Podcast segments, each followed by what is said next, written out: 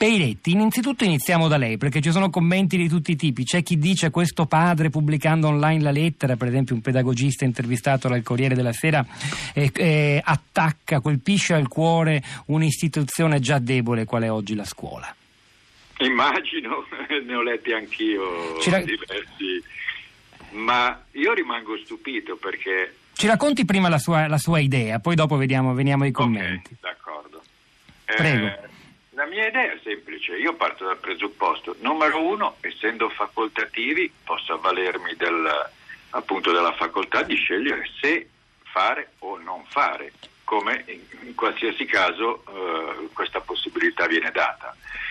E poi non è, io non sono contro nessuno e non voglio colpire nessuno, anzi io cerco di essere propositivo, per cui di ampliare, non di ridurre e quindi di, usare, di, di, di adottare delle, dei sistemi educativi che possono eh, integrarsi, non andare contro. Senta, che cosa ha fatto fare a suo figlio? Che cosa avete fatto insieme? Far fare una brutta espressione, come giustamente sottolinea sì, sì. Antonio Polito oggi sul Corriere della Sera, insomma, che, che, presuppone che un figlio non sia autonomo, non sia un individuo libero di scegliere. Che cosa esatto. avete fatto insieme?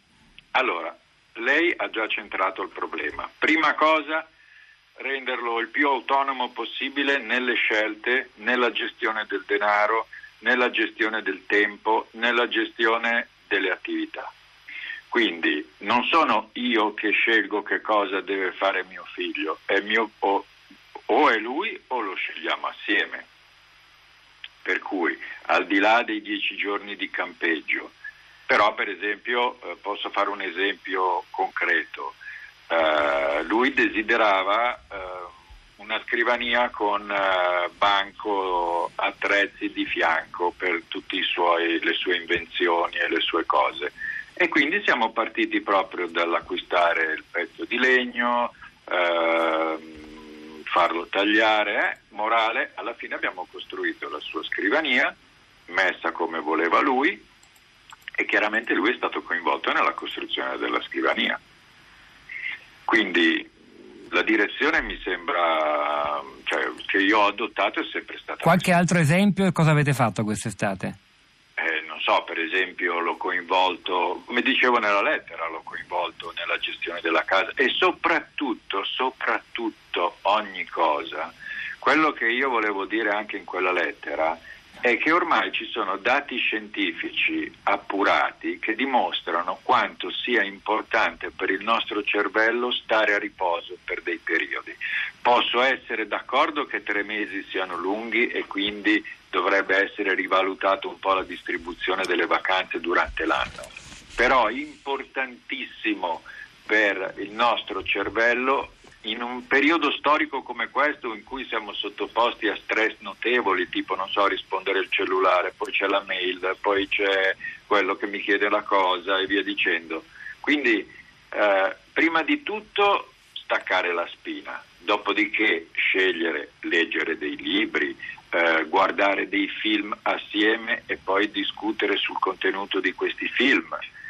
Um, tutta una serie di attività che diciamo rientrano abbastanza nel quotidiano che però spesso durante i periodi eh, intensi della scuola, tra l'altro mio figlio frequenta un corso a indirizzo europeo per cui ha tre pomeriggi la settimana, non soltanto uno come gli altri suoi compagni. E quindi capire il valore del quotidiano e soprattutto capire che attraverso il quotidiano si può trovare quella distensione, quella felicità che è inutile andare a cercare poi ossessivamente in, in, situazioni più complicate. Di libri lei racconta nella lettera ne ha letti, avete, ha scelto soprattutto a Isaac Asimov e Jules Verne e poi altre attività, la musica, l'elettronica che è una grande passione e probabilmente lui andrà a studiare proprio quelle cose l'anno prossimo, sì, credo Mattia, sì. se, se, la sua passione verrà confermata tra qualche mese. Lei scrive ancora però nei confronti dei, dei docenti eh, una cosa molto significativa, voi avete nove mesi per dargli nozioni e cultura, io eh, tre mesi mesi per insegnargli a vivere. Ora, questa frase da sola contiene una serie di implicazioni immense, credo che qualche insegnante, una è anche già collegata con noi, intanto la saluto. Elena Golini, buongiorno, benvenuta. Buongiorno a voi. Eh, credo ancora preside del liceo Malpighi di Bologna, ha collaborato sì. a lungo anche con il Ministero eh, dell'Istruzione sull'elaborazione dei metodi invalsi per la valutazione. Credo che qualcosa l'insegnante potrebbe dire sul fatto che forse anche la scuola Marino Peretti vuole o prova ad insegnare a vivere. Le chiedo però un'ultima cosa, poi ci interessano molto le opinioni dei nostri ospiti e degli ascoltatori, ma in questa serie di attività interessanti che avete fatto insieme, sicuramente formative e alternative rispetto a ciò che si fa sui banchi di scuola. Non c'era proprio tempo per fare anche almeno un po' di compiti? Ma non è questione di tempo, allora eh, è proprio una questione di scelta. Di stacco. Di stacco completo. Mm.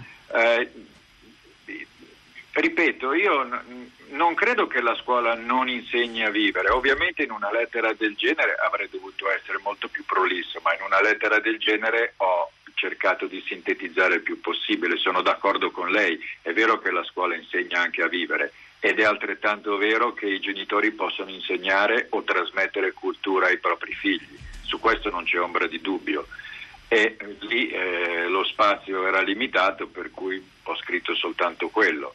Eh, credo che una collaborazione eh, da entrambe le parti sia fondamentale e questo vedo che comunque accade.